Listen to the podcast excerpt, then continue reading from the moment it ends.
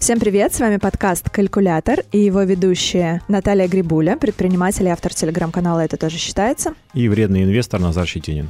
Сегодня у нас в гостях миллионер, заработавший свое состояние на фондовом рынке. Он ученый, астрофизик, ему 32 года. Зовут его Евгений, и это старый знакомый Назара. Около 9 лет назад он э, нашел в сети одно из моих видео, где я рассказывал о том, как анализировать компании. Как ученый набросился на эти цифры, разобрался сам, и я могу точно сказать, что спустя 9 лет э, ученик превзошел учителя. Евгений начал работать еще на последних курсах института, когда учился. Тогда же он пошел работать в НИИ, где он работает по сей день, уже являясь миллионером. Во время студенческих лет последних его зарплата в НИИ составляла 500 долларов. И у него была возможность в течение небольшого промежутка времени, около пяти лет, откладывать деньги и активно инвестировать их в фондовый рынок, что привело, собственно, к тому, что сегодня он владеет состоянием. Мы надеемся, что его история поможет вам понять, что инвестировать можно даже, вот, что называется, со средним счетом, со средней зарплатой, просто применить голову, быть достаточно волевым и самому себе обеспечить пассивный доход. Ну и сейчас узнаем у Евгения, как ему это удалось. Женя, добрый день. Первый вопрос. Сразу интересно про начало. Вы стали инвестором 10 лет назад или чуть больше? Здравствуйте. Да, это, пожалуй, 9. 9 лет назад. Какой это год был, можете вспомнить? Это было начало 2011 года. Угу. То есть это было уже после кризиса в 2008-2009. Да, да. Расскажите, собственно, нашим слушателям и нам, как все начиналось, с чего вы начинали, какой у вас был стартовый капитал и как удалось его, собственно, собрать? Начиналось все достаточно просто и, я бы сказал, тривиально. Стартового капитала не было. Первые два года, 11-12 год, я, можно сказать, собирал стартовый капитал на депозите. Получая зарплаты, премии, значительную часть от дополнительного дохода, э, все, что было выше среднего заработка, я откладывал на банковском депозите. Потом двухлетний срок депозита закончился, и передо мной встал вопрос, что же теперь дальше делать. Жень, ну сколько это было миллионов сразу вот в тот год? Сколько ты уже смог миллионов отложить? Полтора. И это все было вот просто деньги, отложенные с зарплаты, или там ты что-то там, не знаю, может, ты нашел другой способ заработать? Вот. Сумма-то большая. Да, действительно, значительная сумма. Это деньги, по сути, заработанные за три года, 10, 11, 12 год, мной и частично процентов на 30 моей мамой. Дело в том, что она живет в регионе, там большой дефицит банков, соответственно, не было банков с хорошими ставками, и поэтому она передала деньги мне. Как удалось убедить маму взять эти деньги и, собственно, инвестировать на фондовом рынке? И как удалось ей объяснить, Нет, что... подожди, ты не так спрашиваешь. Нужно говорить, мама знает вообще до сих пор. Знает ли она, да? Что с ее деньгами? На что? Или, ну давай, я положу в банк у себя в Москве. Как получилось договориться с родственниками? В то время еще не было никакого фондового рынка в моей жизни. Был просто банк, и мы договаривались на положить деньги в банк. Окей, okay. это был понятный ход. Ну, для многих и сейчас. И сейчас до сих пор остается понятным ходом. А как появился фондовый рынок тогда? В 2012 году, когда я получил все деньги после двухлетнего депозита, я задумался, а что же теперь с ними делать? Если до этого они лежали в банке по 12% годовых, 12%. Сейчас кажется да. фантастической суммой. Да. То есть в два раза больше. Ставка в два раза больше, чем сейчас. Да, доллар по 30, 12%. Я задумался, как же сделать так, чтобы доходность была выше. В следующие пару лет я использовал специфический инструмент, популярный в то время, это лесенка из депозитов в определенном банке. Она давала доходность 16-17% годовых, ну, что уже превышало стандартные В двух словах расскажи, я думаю, что сейчас про лесенку никто не знает, поэтому в двух словах До сих сказать, пор знают, я думаю, было год назад, два года назад, я думаю, это было до сих пор популярно. Но давайте расскажем Коротко скажем, да, что да, такое ну, лесенка. Вдруг кто-то не в теме. В одном популярном банке для привлечения вкладчиков была введена следующая опция. При пополнении вклада давался бонус – полтора процента от суммы вклада.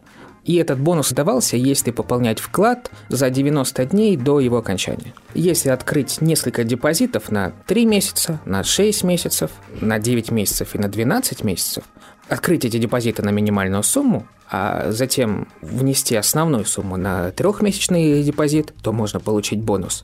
Когда он закончится, вернуть деньги обратно и положить уже на шестимесячный депозит, получить бонус повторно, затем на 9-месячный и на 12-месячный. Таким образом, кроме стандартных 12% годовых, можно было получить еще 4 полутора-процентных бонуса. Ну, круто. Я согласен полностью. И как вот после 16% годовых ты нашел силы перейти на фондовый рынок, потому да, что, ну, почему снова не да, зач, зачем, да, то есть когда уже есть 16, то есть что тобой двигало тогда? В то время, в 2013-2014 году, когда я уже хранил деньги под весьма высокие 16% годовых, а я задумался, как же сделать так, чтобы доходность была еще выше? Напряженный момент. В студии все замерли. Одна из первых моих инвестиций на фондовом рынке были акции Томской распределительной компании, привилегированные акции. Кажется, я прочитал о них, возможно, даже у Ларисы Морозовой, в блоге в то время. Возникла очень интересная возможность. Компания выиграла суд и получила большую прибыль на привилегированные акции по уставу должен был приходиться определенный размер дивиденда. В тот момент акции торговались по 20 копеек, а размер дивиденда должен был быть 16 копеек на акцию. Ого, там процентов Это... 80 сколько да, да, да, да, да. И тогда я вложил существенную часть своих депозитов, наверное, половину в эти акции. Следует сразу же сказать, что дивидендов я не получил. После суда была апелляция, Прибыль бухгалтеры свернули в резервы, затем еще одна апелляция, суд снова выиграл, но дивиденды я получил через два года. Ну, эти же или намного меньше? То есть, ну, какая доходность получилась? За эти два года я получил, наверное, около 22 копеек дивидендов. Ну, пару лет я получал по паре копеек, а потом эти 20. А затем продал эти акции по 40 копеек. Mm. Ну, доходность около 200% вышла за пару лет. Ну, во-первых, это очень круто, что ты получил такую доходность. Во-вторых, еще круче, что ты озвучил вот в микрофон, что называется, что ты дивиденды-то не получил. Вот. И это тоже такой момент, мне кажется, немаловажный вот для там, ну, слушателей, о том, чтобы они тоже понимали, как это бывает, когда вы прочитали где-то что-то там, неважно в каком блоге, и увидели, что типа инфа 100% ребята берем, да, вот это все. Это еще не значит, что это случится. Собственно, за счет этого риска и появляются доходности, которые вот, ну, в случае с Женей он просто вытерпел в итоге. Так, окей. И э, у тебя была первая инвестиция, всего лишь одна компания. Что дальше? На самом деле не одна компания, у меня был портфель из трех компаний, наверное. В то время это был 2014 год. Что затем случилось? Случился кризис конца 2014 года. Все мы помним доллар по 80, евро по 100. И вот я понял, что это тот момент, Многие компании оставались прибыльными, заработали в 2014 году хорошую прибыль, а их акции скатились на ужасно низкие уровни. Я в то время, просматривая финансовую отчетность компаний, понимал, что многие из них принесут 30, наверное, 40 процентов ближайшим дивидендам. Только дивидендами? Только ближайшим дивидендам через полгода. Можно сразу вопрос, просматривая финансовую отчетность. То есть у тебя были все навыки для того, чтобы провести ну, фундаментальный анализ, и ты делал это изначально при первом же ну, своем инвестиционном портфеле, правильно я понимаю? То есть это не просто было, прочитал в блоге у Ларисы Морозовой некую рекомендацию, подумал, вау, классная возможность, я запрыгиваю. Либо это было все-таки ты где-то прочитал, пошел, посмотрел, разобрался сам, посмотрел в отчетность, заглянул и увидел, что да, действительно есть возможность.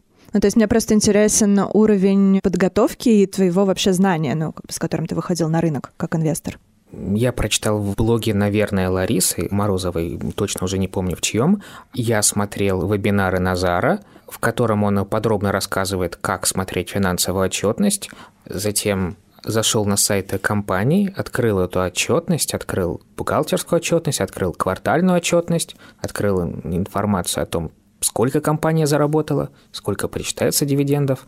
Это не очень сложно для человека, умеющего пользоваться Гуглом и немножко понимающего в цифрах. Ну, по поводу Томской распределительной компании, ты ждал какую-то доходность и ее, ну, не получил, да, там, в моменте, по крайней мере. То есть началась какая-то чехарда, ты в итоге забрал, да, но, естественно, ты переживал. Тут сомнений никаких не может быть. То есть ты ждал доходность, а получаешь вроде как риск. Как ты думаешь, вот эта неудача, назовем ее так, она тебя толкнула к тому, чтобы ты стал разбираться в этом, копаться, погрузился, ну, как более глубоко, и потом уже там с новыми знаниями подошел вообще ко всему этому? Или это все-таки, ну, как бы тебя, ну, не стимулировало, и научился ты по каким-то другим причинам? Ну, мне в целом интересно разбираться в цифрах. Я люблю цифры.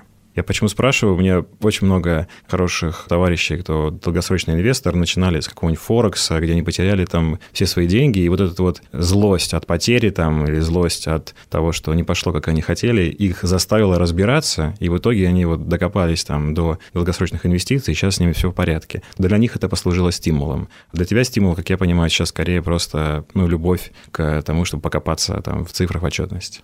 Я наивно считаю себя одним из самых здравомыслящих людей в мире, поэтому стараюсь поменьше эмоций и побольше логики и здравого смысла. А вот про эмоции мне интересно, можно еще поподробнее про это? Вот мне кажется, инвесторы частные, которые приходят только на рынок без опыта, собственно, эмоции с ними играют чаще всего плохую шутку, а не недостаток знаний. Потому что вот в этой ситуации, когда ты купил ценные бумаги и надеялся на какую-то прибыль, и тут ты видишь новости, да, что был суд, была апелляция, большинство инвесторов поддается эмоциональному порыву и продает бумаги. И не будет ждать, ну, как бы, как дело будет разыгрываться на длинном горизонте. Вот почему это не случилось с тобой, и либо у тебя изначально была цель на долгосрочный какой-то период вложить деньги? Еще когда я вкладывался в депозиты, я построил очень интересную диаграмму в Excel. Я почитал, что будет, если вкладывать, кажется, по 400 тысяч рублей в год, под 16% годовых. И вот это вот график при умножении денег рос по экспоненте, и где-то годам к 50, я уже точно не помню, человек, инвестирующий по такой схеме, становился бы миллиардером. То есть у меня изначально был очень долгосрочный план. Это мое преимущество. То есть у тебя изначально был горизонт планирования десятилетия? Да. Но я правильно понимаю, что, тем не менее, ты получаешь отдачу и сейчас? То есть нет такого, что вот твоя точка Б, вот это вот 50-летний этот мужчина, миллиардер, что ты и сейчас получаешь какую-то отдачу. То есть ты не только ждешь вот этой точки Б в принципе, то есть вот ты уже сейчас что-то вот можешь потратить. До 2015 года я вкладывал деньги в инвестиции. Я инвестировал дополнительный доход, зарплату. Кстати, значительную часть нашего семейного инвестиционного портфеля – это деньги, которые вложила моя жена с проданной квартиры в Подмосковье. Кстати, я считаю ее самым крутым инвестором. Она Почему? продала квартиру 30 декабря 2014 года. То есть на пике Ого. цен, до того, как рынок на пике рухнул. цен. Как раз на самом дне фондового рынка. Мы все эти деньги сразу же в первых числах января 2015 года вложили в фондовый рынок. В ближайшие месяцы уже получили огромную доходность. А за 5 последующих лет, с 15 по 20 год, доходность вышла 500%. Хочу этот момент вот как-то отметить особенно. Сейчас, по крайней мере, на начало 2020 года ходит э, призрак коммунизма по чатикам о том, что вот кризис, собственно, и начинается. Это вот прям вот этот год последний, когда... Последний удачный Да, послед- да последний удачный, да. А потом распродажа глобальная. Да, кстати, по справедливости он ходит, ну, постоянно, этот призрак, да, то есть он как бы догоняет каждый год, почему-то, кстати, в начале года каждого повторяется одна и та же история о том, что этот год последний. И я думаю, история Жени должна показать о том, что это не только минусы, но это еще и возможности. А если у вас, я надеюсь, активы будут расти, там зарплата будет платиться, и со временем вы попадете на такой кризис в любом случае, ну вот как бы это грустно не звучало, в любом случае там раз в 10, там раз в 20 лет, но что-то такое происходит, вот надо просто уметь как бы подсуетиться и увидеть в этом какой-то даже бонус, какой-то увидеть в этом плюс, а не то, что там все упало и там нужно бежать, истерить и как- какой ужас. Ну, собственно, мы про это уже говорили, да, в выпуске с Ларисой Морозовой, что любой кризис — это одновременно и возможность для инвесторов, потому что это возможность удачного входа в удачный момент на фондовый рынок. А скажи, пожалуйста, а ты не думаешь, что, ну, частично, извини, я не хочу абсолютно как бы преуменьшать заслуги, да, и некий анализ и все, но не думаешь, что частично помог удачный именно момент? То есть, что было совпадение такое, что совпало, у тебя есть знания, у тебя есть хорошие аналитические способности, но плюс к этому есть и Деньги освободились еще. деньги свободные, но при этом это все у тебя в руках в самый удачный момент. Ну, то есть нет более удачного момента, чтобы воспользоваться этим. Короче, повезло тебе тупо, Женя, вот и все. Конечно же, можно сказать, что мне повезло. Собственно, мне и повезло во многом. Я родился в хорошей стране, не в Африке, у нас много возможностей. Однако есть очень интересный момент.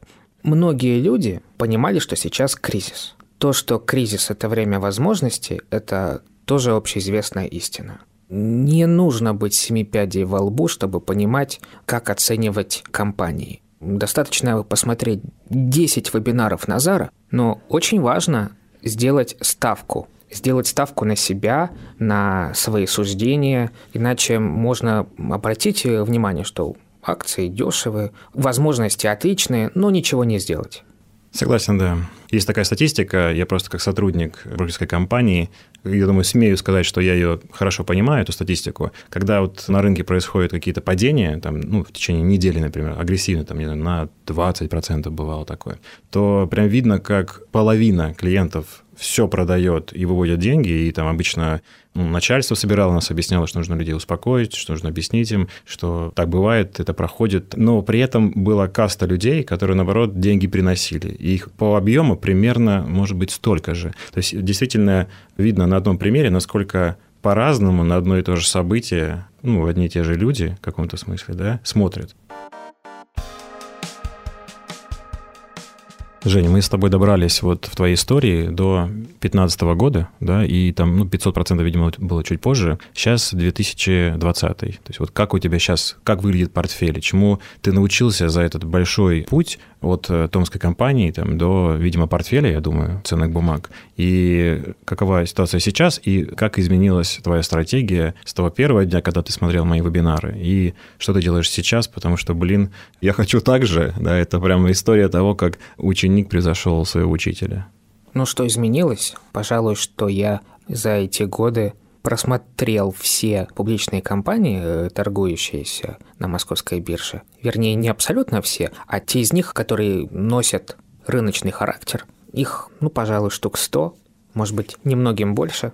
Как изменилась моя стратегия? Все это время у меня был не очень диверсифицированный портфель, ну, где-то вот 12 эмитентов максимум. Сейчас у меня их 6. Главное, что изменилось, что дивидендный доход, получаемый от компании из моего портфеля, полностью перекрывает потребности в потреблении моей семьи в два раза.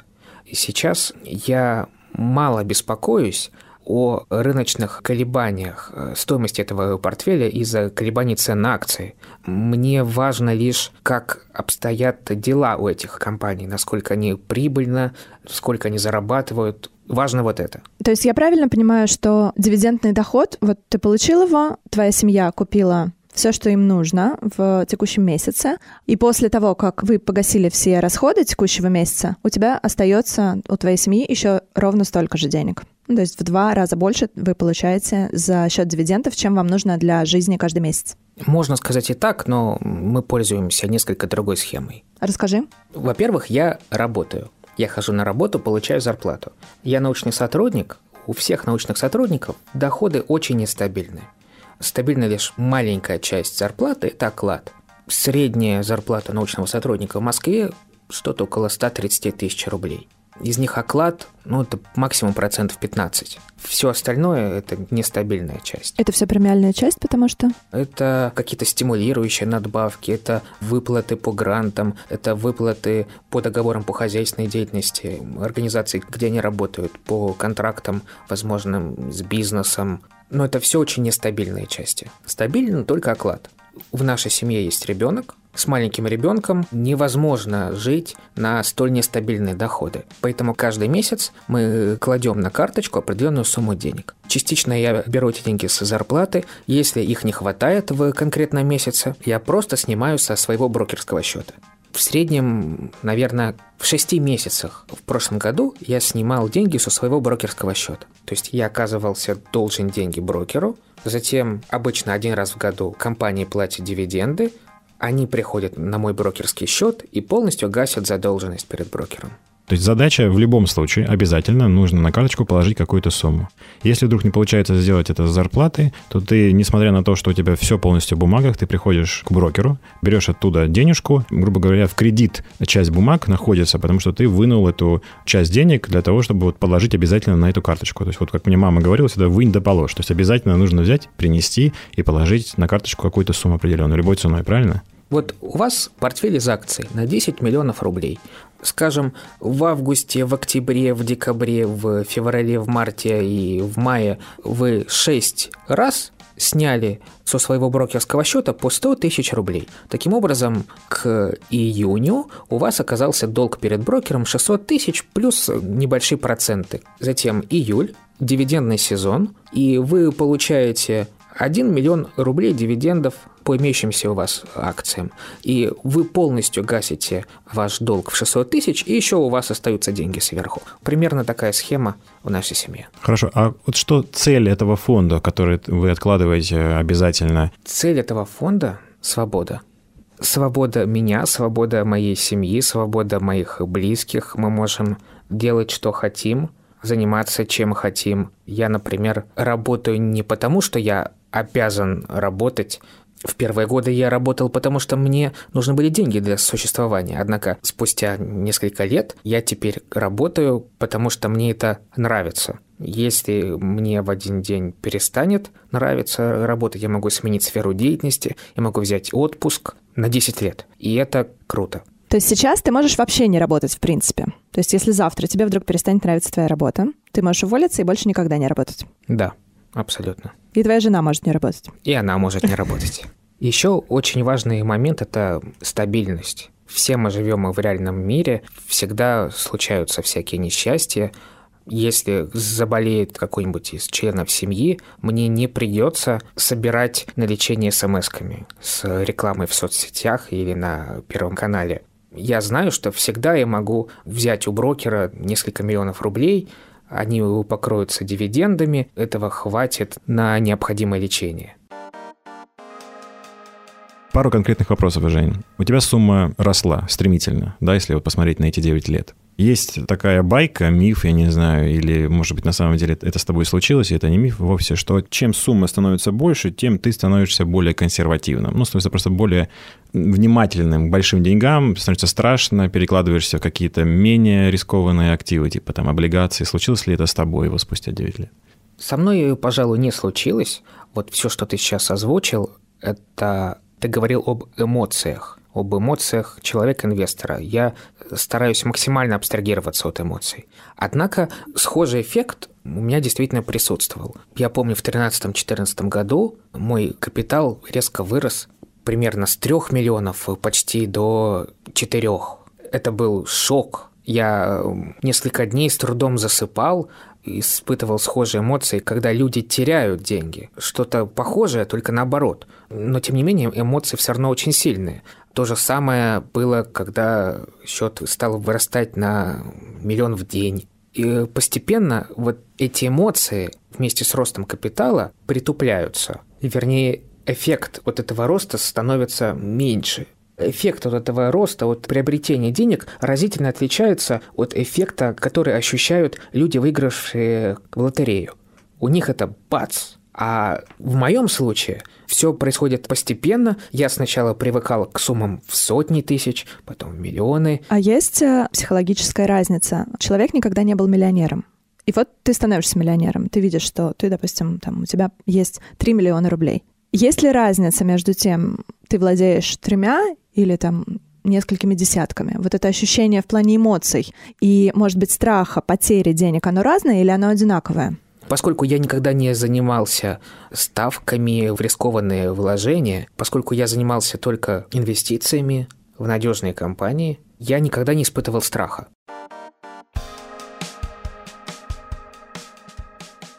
Жень, такой вопрос. В общем, последние полтора года такую мысль э, продюсирую, в том числе у себя на канале, что ну, есть некая цена спокойствия, да, чтобы вот быть таким неэмоциональным и э, уверенным в себе инвестором и видеть как раз-таки в кризисах плюсы, а не минусы. Нужно просто много знать. То есть это функция от знаний на самом деле, потому что часто разговариваешь с кем-то, говорит, я вот там человек волевой, я там военный, поэтому мне дело пойдет. Я не думаю, что дело в воле. То есть просто когда ты разбираешься, когда ты покупаешь там, ну не просто какие-то цифры на мониторе, когда понимаешь, что стоит за этими цифрами какая-то компания, там она будет делать какой-то реальный продукт, там люди ходят на работу, там на проходную, да, отсюда твоя уверенность и появляется, то есть как бы через знание, через понимание того, что происходит. Вот кажется ли тебе так, и это, конечно, сложно посмотреть на себя со стороны, но не кажется ли тебе, что как раз твои же знания, и это и есть причина, почему ты такой уверенный в себе, там, и говоришь сейчас, я покупал только надежные. Поверь, знаешь, сколько много людей сейчас скажет, что в принципе... Я тоже люб... покупаю да. только надежные, да. и все равно боюсь, что я потеряю деньги. В общем, как ты думаешь, можно ли так сказать про тебя, что знание — это равно вот это воле? Они помогли тебе в течение всего этого времени? Я считаю, что мне, безусловно, помогли. Однако, в принципе, для инвестора знание не очень важный параметр. Инвестировать можно и практически не обладая никакими знаниями ни о бизнесе, ни об акциях, ни о финансовой отчетности, особенно используя пассивные стратегии. Однако, тем не менее, я считаю, что каждому или практически каждому человеку необходимо заниматься инвестициями. Ты сказал уже, упомянул пассивные стратегии. Интересно, какая у тебя стратегия, насколько активно твой портфель управляется? Мой портфель управляется активно, я занимаюсь активными инвестициями. Однако, что означает активные инвестиции? Я сам выбираю акции, ценные бумаги, компаний, в которые я вкладываюсь. Но это не означает, что я занимаюсь торговлей каждый день или каждый месяц даже. Если в 2015 году у меня прямо разбегались глаза от обилия инвестиционных возможностей, то в прошлом году я совершил, по-моему, две больших сделки всего за год. Несмотря на то, что я занимаюсь активными инвестициями, большую часть времени я делаю ничего. И только дважды в год случились такие моменты. Кажется, я реинвестировал дивиденды в середине года, а где-то под конец года я продал акции одной компании, купил акции другой компании. Угу. Все. То есть есть все-таки некая ротация эмитентов в твоем портфеле, но она довольно редко происходит. Насколько я понимаю свою стратегию, она происходит в зависимости от того, что творится на фондовом рынке. Если нет никаких шоков, кризисов, то ротация редкая. Ты можешь нам рассказать, что у тебя в портфеле и какие у тебя акции? Есть ли облигации? Я правильно понимаю, что твой портфель, вот шесть позиций, про которые ты сказал на сегодняшний день, это все акции? Да, сейчас все ценные бумаги в моем портфеле – это акции. Облигации важны людям, которые планируют или допускают возможность того, что капитал им понадобится в ближайшее время цены на акции гораздо более волатильны. Если ты собираешься продавать акции, ты не можешь знать заранее, сколько ты выручишь за них денег. Если ты хочешь покупать квартиру через там 2 3-4 года тебе нужно вкладываться в облигации. Однако, если ты хочешь иметь портфель, обеспечивающий дивидендный поток, который нужен тебе для жизни, которого полностью хватает на жизнь, и ты не собираешься его продавать, тогда вкладываться в облигации, наверное, менее рационально. В моем портфеле практически все компании являются дивидендными, они платят дивиденды. Кроме того, почти все акции являются привилегированными из-за лучших цен, потому что, как правило, префы стоят дешевле, чем обыкновенные акции, и какой-то фиксированной или понятной доходности. Сейчас в моем портфеле привилегированы акции Башнефти, Нижнекамск нефтехима, Саратовского нефтеперерабатывающего завода, компании, про которую вообще, наверное, мало кто знает, Мечела, Банка Санкт-Петербург, правда, это обыкновенные акции, и Лыткаринского оптического завода. Это завод, находящийся на юго-востоке Москвы, это внебиржевые акции. Даже это не внебиржевые акции, это вообще не рыночные акции. Я их покупал практически через объявление в газете, через объявление на форуме, это очень интересная инвестиция, связана с моей деятельностью. На Лыткаринском оптическом заводе делаются зеркала для телескопов. Я астроном, мы делаем телескопы. Я периодически бываю на этом заводе, и очень интересно владеть кусочком этого завода, с которым ты работаешь. Такая инвестиция для души. Почему нет в портфеле западных компаний? В данный момент и вообще в последние 5, 6, 7 лет я считаю, что российские акции гораздо более интересный инструмент инвестирования, чем акции американских компаний. Вот если взять обыкновенного инвестора, э, миноритарного акционера, что для него есть доход? Это дивиденды, получаемые от компаний, и это рост курсовой стоимости акций. Рост курсовой стоимости акций завязан на два аспекта. Во-первых, это рост бизнеса компании, рост их прибылей. И если компания совершает обратный выкуп акций, то акций в компании становится меньше, акции – это доля в компании. Раз меньше долей, значит, каждая доля становится более ценной. Все эти аспекты в сумме для российских компаний приносят большую доходность. В моем портфеле есть компании, которые растут их прибыли растут в среднем на 15% в год. Кроме того, они дают 10-12% дивидендов. Вот если сложить скорость роста 15% и 12% дивидендов, то выйдет 27% годовых, которые можно получить от владения этими акциями. Это существенно выше, чем то, что можно получить от акций американских компаний. Тут же возникает, естественно, вопрос по поводу валюты. Да, там может быть и меньше, но в долларах, а здесь может быть и больше, но в рублях. Есть некоторое переживание, что справедливое, что рубль несколько менее стабильная там, да, валюта, чем США. Это легко доказать. Ты вот не страдаешь этим заболеванием по поводу того, что типа долларовая доходность, пусть и маленькая, она все равно лучше, чем большая, но рублевая. А здесь опять можно вернуться к моему горизонту планирования.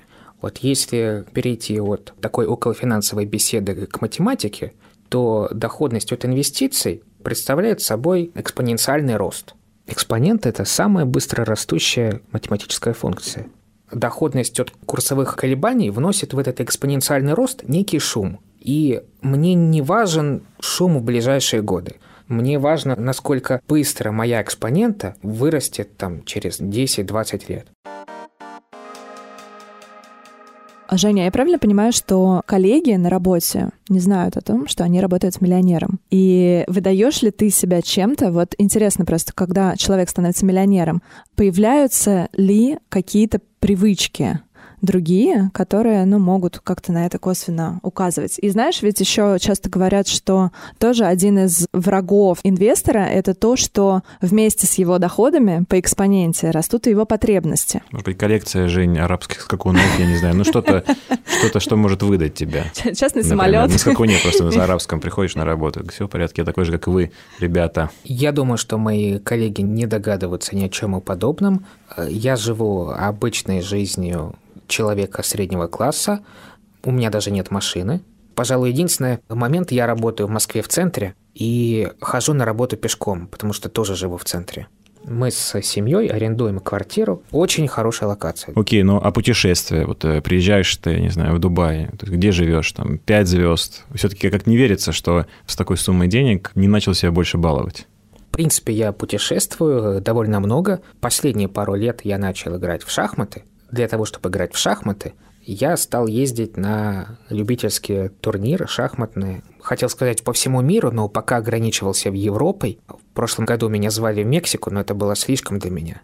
30 часов перелетов – это слишком сильно. Однако вот через пару месяцев мы вместе с моей семьей поедем в Грецию на остров Крит, где будет проходить чемпионат мира среди любителей по шахматам. Мы там будем жить в пятизвездочном отеле на две недели такой примерно уровень. Мне очень нравится книжка «The Millionaire Next Door» «Мой сосед-миллионер». Книга, опубликованная американскими исследователями американских же миллионеров примерно лет 20 назад – которая описывает этих самых американских миллионеров, то, как они пришли к этому состоянию, их э, привычки, их образ жизни, дома, в которых они живут, на каких самолетах они летают, что потребляют. И статистика говорит о том, что 80% миллионеров – это люди, заработавшие свое состояние сами. В основном это довольно скромные люди. Я бы хотел, чтобы каждый гражданин страны, в которой мы живем, был таким же миллионером.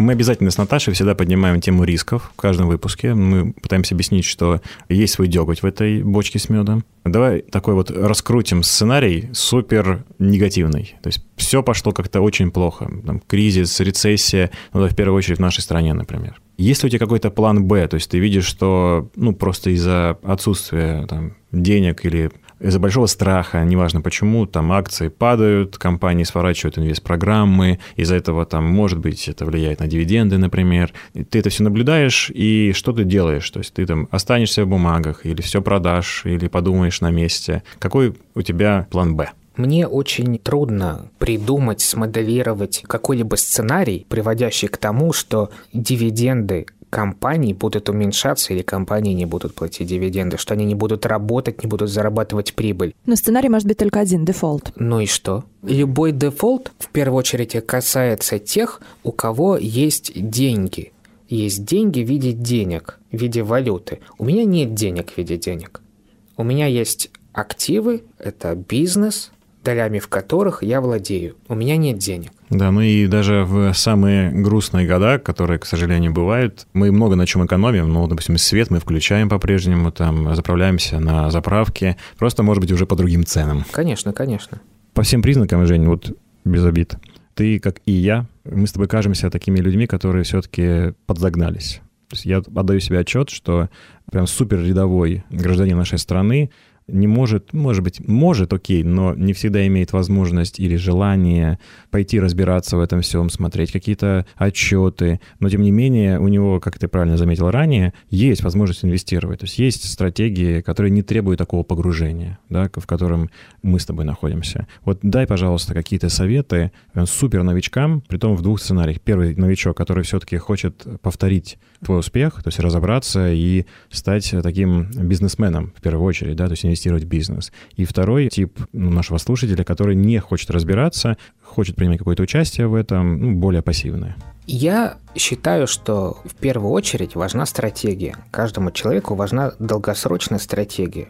То, о чем мы говорили ранее, выбор конкретных компаний, акций, тайминг, то есть время покупки акций, это тактика, а человеку нужна стратегия. Если человек, например, хочет накопить на пенсию, пожалуйста, вкладывайся в хороший фонд или в несколько фондов индексных, занимайся пассивными стратегиями. Самая популярная пассивная стратегия – это разделить капитал на две части, скажем, 60% акции, долевые инструменты, 40% облигации, долговые инструменты. Примерно по такой схеме работает норвежский пенсионный фонд, самый, замечу, большой в мире, и копи себе на пенсию. Главное этим заниматься и заниматься этим долгосрочно. И тогда к моменту выхода на пенсию окажется, что 20, 30, 40 лет назад ты посадил то самое дерево, под которым ты сейчас сидишь и плодами которого ты питаешься. Очень важный момент заключается в том, что начинать инвестировать нужно как можно раньше. Чем раньше начинаешь инвестировать, тем проще. Во-первых, потому что доходы любого человека со временем растут. Инвестировать маленькие суммы, отрывать от себя маленькие кусочки гораздо проще, чем отрывать большие куски, когда твои доходы уже весьма существенные. Кроме того, пока человек молод, у него нет семьи, его расходы не столь завязаны на жизненные обстоятельства, в это время можно и нужно начинать инвестиции как можно раньше. В моем случае наша семья могла откладывать, инвестировать суммы в течение пяти лет после окончания университета, после получения образования и до рождения ребенка. После рождения ребенка откладывать деньги от заработка, от заработанного становится очень сложно и практически невозможно. Начиная с этого времени мы уже стали брать из наших инвестиций, из того дерева, которое мы посадили раньше. Жень, большое тебе спасибо за то, что к нам сегодня пришел. Я надеюсь, что этот пример, у нас уже второй честный инвестор в подкасте, покажет о том, что можно хорошо зарабатывать не только в будущем, но и днем сегодняшним, но действительно, как ты хорошо сравнил с деревом, когда-то его нужно посадить. И не нужно ждать того момента, когда у тебя уже будет много денег там, и миллионов рублей, чтобы начать. Наоборот, они у тебя и появятся, потому что ты начал с маленьких сумм постепенно расти и в это вкладывать время, душу там, и самое главное, свою волю. Спасибо тебе большое. Спасибо. Интересная была беседа. Всем спасибо. До свидания. С вами был подкаст «Калькулятор» и его ведущая Наталья Грибуля и... Назар Щетинин. Слушайте нас на всех платформах, подписывайтесь на нас, ставьте оценки, пишите нам письма с вопросами и пожеланиями на подкаст собакамедуза.io. Нам это приятно, мы ждем ваших вопросов и пожеланий. И слушайте другие подкасты «Медузы», например, новый подкаст «Ты же мать».